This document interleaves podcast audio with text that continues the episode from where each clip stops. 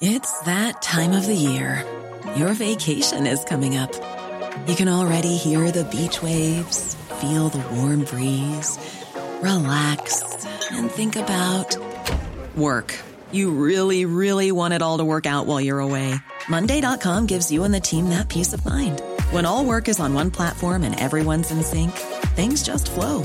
Wherever you are, tap the banner to go to Monday.com. There's never been a faster or easier way to start your weight loss journey than with PlushCare. PlushCare accepts most insurance plans and gives you online access to board-certified physicians who can prescribe FDA-approved weight loss medications like Wegovy and Zepbound for those who qualify. Take charge of your health and speak with a board-certified physician about a weight loss plan that's right for you. Get started today at PlushCare.com/weight loss. That's PlushCare.com/weight loss. PlushCare.com/weight loss. Hello, this is the Red Box Politics Podcast. I'm Matt Chorley, bringing you the best of my Times Radio show Monday to Thursday. Each month here on Times Radio, we've been convening a focus group. We hear a lot about how Downing Street are using focus groups distinct from polling.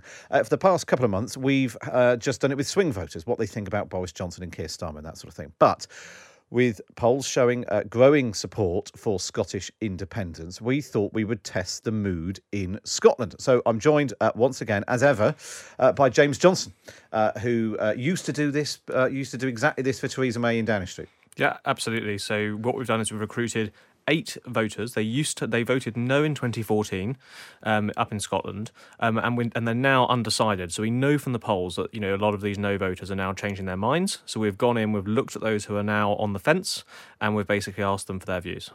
And it's well worth sticking with this because it's quite a ride, I think it's fair to say, if you take any interest in the future of the union. So this is the Times Radio focus group in association with Kext CNC.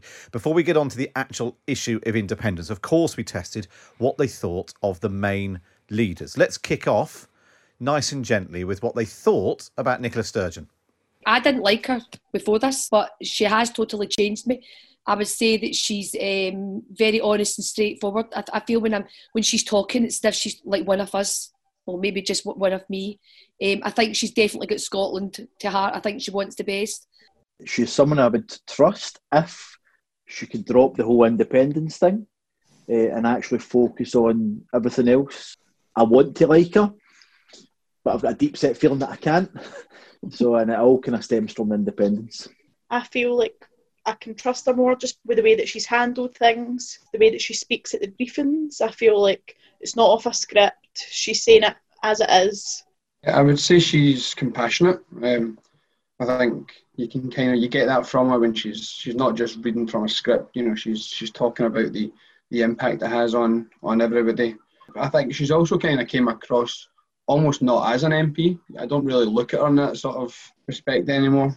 I think she's consistent, she's clear, and I trust her. You know, you can relate to her more. Probably honest and transparent. I don't feel she's hiding it in phase. I think she's telling us the truth, and I probably feel I more trust a woman to run the country now, more than I ever did.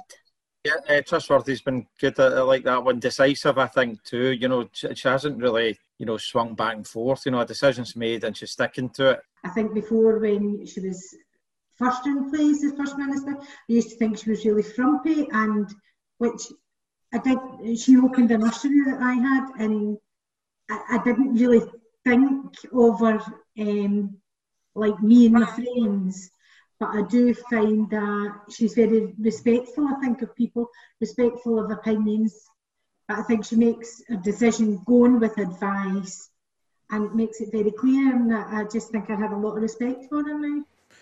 So that's sort of introducing the 8 characters who were on this focus group, James. We should point out, obviously, because of this era of COVID, you do it all virtually on Zoom. And there were a mixture, you know, some in the private sector, some in the public sector, a mixture of jobs and backgrounds. And the idea is to sort of get a flavour of what they think. I mean, Nicola Sturgeon listening to that will be absolutely thrilled, actually. People who voted against independence not all of them, but most of them, giving them a big thumbs up. Yeah, absolutely. And, you know, that's the really key thing here. These aren't voters who've always loved Nicola Sturgeon. They're not people who voted yes. They voted no in the past. And they're really positive. And it's really largely informed by Nicola Sturgeon's response to COVID. And you heard it there. You know, they talk about the consistency and the comms, the clarity. Some of the others, the things they said, you know, was that they really liked the fact that she's continued the daily briefings and also that she's always fronting up the daily briefings. And they compare that quite unfavourably to the you know, English side of things, where they saw sort of different faces popping up at different times. And you know, when we do these focus groups, we really listen out for how they talk about their leaders. And it's not just competence; it's also values. And you know, they are talking. There's, you know, one gentleman there said, you know, she doesn't really come across like a normal MP. I trust her. She looks out for Scotland. It's those sort of more value-laden judgments which actually count much more for a politician than just, oh, they're quite good at the job. They also like her and trust her as well. And that's quite rare in politics. So if that's the sort of positive side of the coin for Nicola Sturgeon, I think it's fair to say the other side of the coin for Boris Johnson is less good. This is what they had to say about the Prime Minister. Lunatic. Biffin. Mad. Unconvincing. Untrustworthy. Bumbling. What a biffin. I don't think he's in touch with the people. He's just an absolute snob.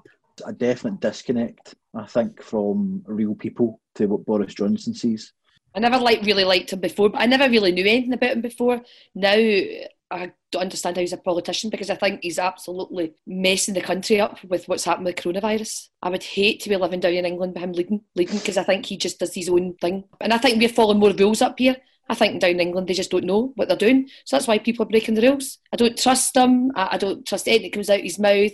He's more interested in the rich rather than the working class. I think he's made a fool of himself down there. One of my work colleagues, Kirsty, just backing up what you're saying about the untrustworthiness, even before coronavirus, one of the big facts somebody had said to me was he won't even tell the truth about how many children he's fathered. You know, this is a man that's Prime Minister and he's in denial that he's I don't know whether it's 5 or 6, but there's one out there that he's point blank refusing to admit to. This is the Prime Minister. Yeah, I would totally agree with Gordon there about the children thing. I think if you're going to sort of look into someone, you look into their family values, and I think he's had about 5 mistresses or wives, and I've heard as many as 8 kids. So where do you go with that? That's just a mess. If you like what you're hearing, you can listen to the whole of my Times Radio show. Either listen back on the Times Radio app, or you can listen live Monday to Thursday, 10 till 1. We'll have more on the episode after this. It's that time of the year. Your vacation is coming up.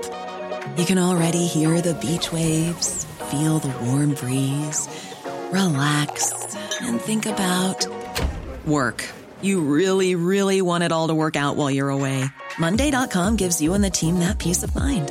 When all work is on one platform and everyone's in sync, things just flow. Wherever you are, tap the banner to go to Monday.com.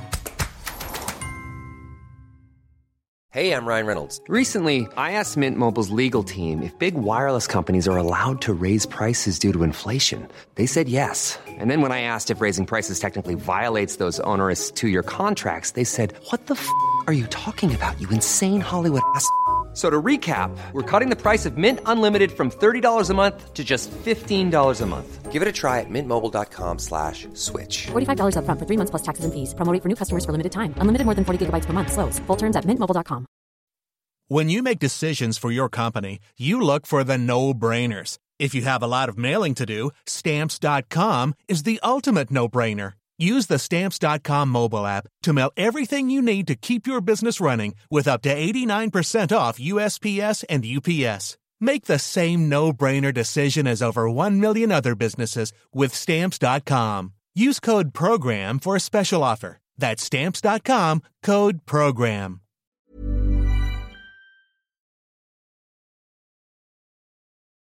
I mean, it's just a mess. We should point out we don't know how many mistresses or indeed children the Prime Minister has, but the fact that this is high in their minds, and like you said, it speaks to their values. I thought one of the most striking things was the woman who said, I wouldn't want to be in England right now. And it does seem like this is a sort of double whammy almost, that Nicola Sturgeon, in their eyes, has done a good job of coronavirus. She's also spent a lot of time telling people in Scotland what a terrible job Boris Johnson's been making of it. Yeah, and that has, you know, from a Commons perspective, been a real success. You're absolutely right. These voters, they actually felt sorry for the English because we have Boris Johnson, and they feel that the comms on COVID is much less clear. So it was coronavirus, but there was something else going on. There was clearly a residual negative feeling about Boris Johnson that's been there before as well. You know, referring to trust, referring to, as you say, you know, his private life, and also, you know, this general view that perhaps he's a bit more of an out of touch Tory than other previous leaders. It's hard to avoid this conclusion, as you say, that, you know, they look at Nicola Sturgeon and that's made them feel a bit better about the prospect of independence because they think she's done a good job, and they look at Boris Johnson and the UK government and that also makes them more pro-independence because they've done a bad job. And those two things together, it's very hard to avoid the conclusion that, you know, this current government under Boris Johnson is boosting rather than averting the risk of Scottish independence. So, as a reminder, this is a focus group with 8 people who voted no to independence in 2014 and told the researchers when they were putting the panel together that they were undecided on the issue. So in the focus group, James asked them, how would they vote in an independence referendum now? I would vote yes, just because I believe them more now, whereas before I didn't. I believe what they're saying, and I just think that as a nation that we could do it on our own. And I believe more, and I'm not really a politician fan, but I believe more because of what's happening at the moment that we'd be able to do it. I'd take a gamble and I'd put my trust in her. She's been honest to this point. I'm still on the fence, but if you're forcing me to make a decision, I would go and make my vote yes. 100% yes, due to all the lies, and I was worried before that we'd be able to sustain stuff in Scotland, but I'm not worried anymore. When I've looked into how much tax Scotland brings in for the UK government and stuff, I'm more worried about England if Scotland leave. I would vote a yes. I've just got a lot more confidence in the SNP, and I trust Nicola to kind of lead the party that way based on the way everything that's happened with COVID. Yeah, I think I said earlier on, 100% yes, and because I want my children to grow up in a country where the government they vote for is a government, or the people of Scotland vote for is a government the people of Scotland get. I would probably still say no, for the main reason being, as I've stated before, about that kind of economic factor. I mean, I don't know what sort of, and again, at the probably time, if they did come into independence, by the time it would all happen, I'd probably well into my 50s maybe. But at this moment in time, I couldn't hand in heart say that I totally agree with every point. So I'd probably still say no at this point. I would say yes, with Nicola Sturgeon fronting it. I would say yes, so it's that we have a say in what happens in our country. And I think having an independent country is the only way to do that.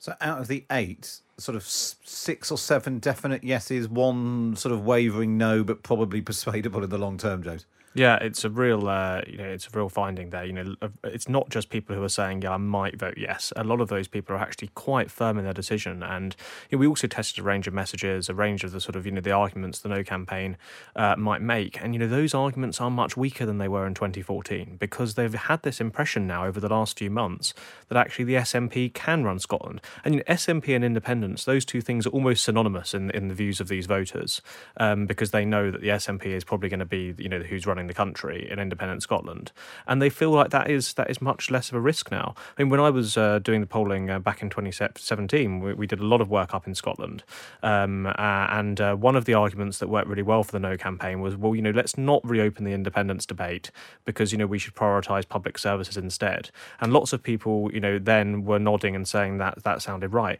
Now, when we tested that in this focus group this week, they actually say, well, the last few months has proven that the Scottish government can handle public services much better than the UK government. So, you know, that harms it as well. I suppose the only thing I would say is that, you know, that they are making their conclusions on independence very much based on the current moment and coronavirus and, as we saw, the roles of Boris Johnson and Nicola Sturgeon. There wasn't much mention of Brexit and there wasn't much mention of a sort of structural change of mind. So you could see a situation where potentially with new leaders, a new setting, you know, if things go wrong for Nicola Sturgeon, you could see that declining again. So it's a finely balanced thing, but at the moment, they're pretty much in yes territory. We talked a lot, or you talked a lot to them about what was the driving sort of factors behind their change of mind. Partly it was Nicola Sturgeon, partly it was coronavirus and all of that. But let's just listen to one chap in particular. He's a slightly colourful reason, the driving factor behind why he changed his mind. And again, I think it comes back to that kind of whole trust issue. I think Ruth Davidson pre-COVID, we didn't have probably Boris in the kind of forefront as much. So I'd have probably been more leaning towards trusting someone like her, again, because of her stance on independence. I think certainly now, with her not there, having seen the, excuse my French, from Boris, and I certainly with Nicola Sturgeon kind of stepping up to the plate, speaking for Scotland, being clear, being concise, seeming more like, to my view, someone that I could probably get to like as a politician. So I think that is where I'm kind of starting to sway within that view. Now, James, how difficult is it once voters have opened their mind to someone or something to sort of get the genie back in the bottle again? Because obviously there were a lot of people who would never have countenanced supporting independence, and basically their view that Nicola Sturgeon's handled coronavirus quite well has sort of opened their mind to the possibility, you know, as they said right at the very beginning, they didn't used to like her at the beginning. They used to think she was, used to wind her up. And now it's, she's opened the door again. It's really difficult, isn't it, to shut that door again afterwards? It is. I think, where that might not be the case is if, something really, damaging did happen, or, there was a major problem on her watch. A few people did mention the Alex Salmond trial, so, that may well have an impact. But yeah, this is going to be difficult territory for the UK government and for the people on the no side, because there is this positive view of Nicola Sturgeon now, and as you say, it's quite hard to remove, and they don't necessarily feel like there is a strong figure on the no side who they like and who's making the arguments they want to hear. And it was striking, actually, that I think it was one of the men in the group talked about how they liked Nicola Sturgeon, but they weren't quite sure about some of the rest of the SNP. I think they said they need to be normalised or something, that they still have nervousness about that. Let's get to down sort of the nuts and bolts of it then. In the independence campaign in 2014, there were lots of sort of practical. It was a head versus heart thing. The no campaign was all about head. How's this going to work in practice? And the yes campaign, there was a lot of heart and patriotism and Scottishness. What a big testing point was the currency and what currency Scotland would use if it went independent, which they seemed remarkably unconcerned by. We're going to have a currency soon. It's pretty much going to all be virtual, isn't it? Can't see us not having a currency. I mean, I know they're talking about having, whether it be British pound or making another currency, you can't tell me for a second that we can't have the pound again. And I think that's probably come back to what Paul says, it's probably media lies. I would say that I wouldn't mind going the euro now because of the fact that Ireland's went the euro route and, things are a wee bit more expensive, but they're earning more money. So we could also, as Alan says, we could keep the pound as well. There's no reason we can't keep the pound, But I think we could stand on our own two feet because of the oil. So I'd be more worried about England than what I'd be about Scotland surviving, because they talk about these trade deals with Europe, but what is it they're selling them? Somebody's just messaged in, this Scottish Independence focus group on Times Radio is a horror show for union fans. Oh, I think you probably would think that listening to that. I mean, I'll make one point, of course, is that, at the moment, these arguments aren't necessarily being made. So it was interesting in the focus group. A few people did speak about, we'll be able to rejoin the EU and, we'll just join the euro. Now, obviously, I'm sure that the no campaign and the UK government would have quite a lot to say about that and the difficulties of that. And indeed, there may well be, some real difficulties in doing that for Scotland. So, we are existing in this world where those arguments aren't on the table, but certainly the default is that these are not resonating in the same way. And there's also that concern about what they view as perhaps lies or hype, the sort of Project Fear argument, which I think was very clear immediately after 2014 and then was felt even further by the 2016 referendum as well. So there's also that climate of, well, who do we trust, who do we listen to, and who do we not? There was also, obviously, back in 2014, a big moment in the referendum campaign was when the Queen passed comment. She urged, I think, speaking to some well-wishers outside church, she urged Scots to think very carefully about their future or something. This was seen as a signal from the Queen that she wanted Scotland to stay within the Union. You asked them about the Queen and, her role either in the future independent Scotland or just, what did they think of the Queen? And this is what they had to say. Great for the economy. Don't know if it's quite great for Scotland, but... I have to say, I did like the royal family, but I am changing just with, I feel there's so much going on with them just now. They don't really bother me, to me. Yeah, they're good for the economy. Everybody always wants to come across to Britain to go and visit where the Queen stays, but there's a lot of things that I don't trust about the royal family. Would you like, if Scotland were to become independent, would you like the Queen to still be the head of state or not? I don't know how she could be if we'd be independent. I mean, if even the Queen can't sway people who voted no last time round, I mean, you're losing head and heart. You know, they're not bothered about the currency because, you know, they think that can be explained away. That's the sort of a head argument, and the heart patriotism argument, the Queen and country and all that doesn't work either. Well, I think this is a really important point about how these former no voters actually approach this debate. They're not coming at it from a sort of emotional, patriotic point of view. Those arguments, and I know there was a bit of briefing, I think, at the start of this year, that those were the arguments Number 10 were potentially looking at, you know, sort of talking up the union, talking up the UK and our role in the world together. Actually, this seems to suggest that those things don't really work. They're quite hard-headed, quite practical. Even when talking about the Queen there, you know, they were talking about the impact on the economy. But I imagine that's going to be the best way for the No campaign to try and persuade these voters, actually really talking about the pragmatic and the harder edge of it, rather than sort of, you know, talking about a union and a Great Britain, a United Kingdom that actually these voters don't really much care about. Yeah, and in fact, we tested that as well, asking did they feel Scottish or British? Yeah, I would say Scottish. I've always felt Scottish, even though I voted no. Would anyone have said British a few years ago? Yeah, I would have. I served in the army for 14 years, so yeah, that was the first thing. I was probably British, Scottish. Well, now I'm Scottish, British, and then probably in the fullness of time, just Scottish. I would classify myself as British mainly because my dad's father is English, so we spent a lot of time down there as kids, so I always just seen myself as being part of Britain instead of being part of Scotland. Well, only Scotland. Although I would still say I'm Scottish, Scottish-British, like, yeah. I always said I'm Scottish. Somebody said to me, are you British? I go, no, I'm Scottish, because that's where I was born, that's when I was brought up. It's amazing, the sort of shift that politics is having on their sort of self-identity. Yeah, absolutely. And, you know, you certainly see this. It comes back to that coronavirus response, you know, and that sense of, you know, feeling slightly more sorry for the English is actually sort of shored up Scottishness because they feel like they've done quite a good job and their leader's being clear and, you know, England and the rest of the UK hasn't. And the way the psychology is flipped from England being the big dominant partner and Scotland being the sort of the one that relies on London and all of that, to now Scotland is the one that knows what it's doing, can stand on its own 2 feet, and we feel sorry for the English down there with the buffoon, as they call him, in charge. Not everyone got a bad press, it has to be said. There is, as ever with these focus groups, one name that everyone agreed they quite liked. Furlough scheme, Rishi Sunak, I think it's his name. I think when that came out, I think a lot of my friends and close associates were delighted.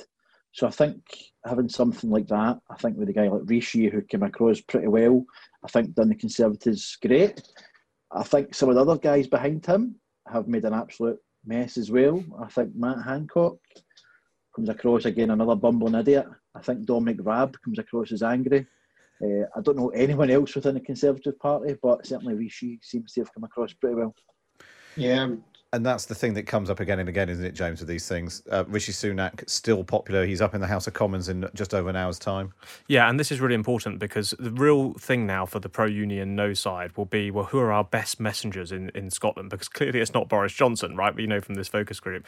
So Rishi Sunak is obviously that. Lots of positive noises still about Ruth Davidson. A lot of these voters in this focus group really sort of liked her. They sort of said she wasn't a traditional Tory, so perhaps they'd be looking at more of a voice for her. The real struggle for the unionist side is that a lot of people just didn't really notice them. So very little cut through about who Douglas Ross was, the current leader of the Scottish Conservatives. And Richard Leonard, you know, he's got a lot of criticism as the head of Scottish Labour, you know, within the Scottish Labour Party. People didn't have negative views of him. They just didn't know who he was.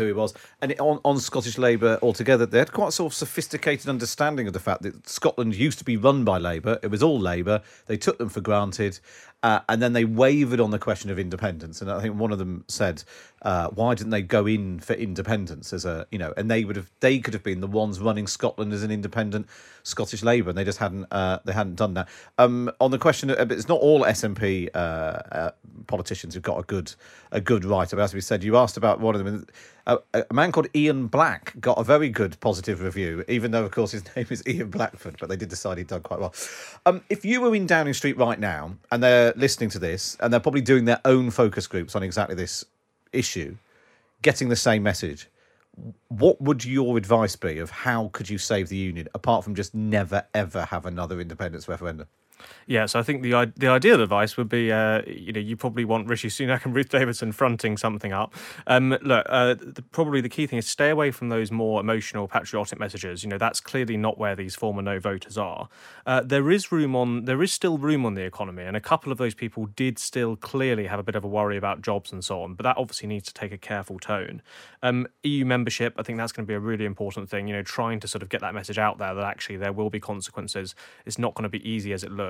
I think just generally, you know, trying to warn about the impacts and the consequences without sort of sounding like you're doom-mongering and fear-mongering. So, you know, making it more about, well, you know, Nicola Sturgeon, the SNP, you know, perhaps they aren't telling you the full picture.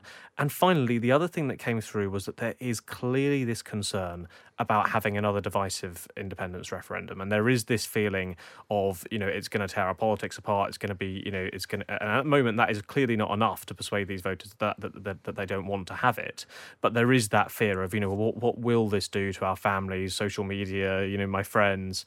So those would be the key things I'd say Number 10 need to focus on. It was interesting when you asked them, when do you think Scotland will go independent? They all sort of settled on, and this is obviously because they're in a group, so they do, you know, they're slightly influenced by other people saying, they all sort of settled on 2024 as being 10 years since the last one, since the last referendum.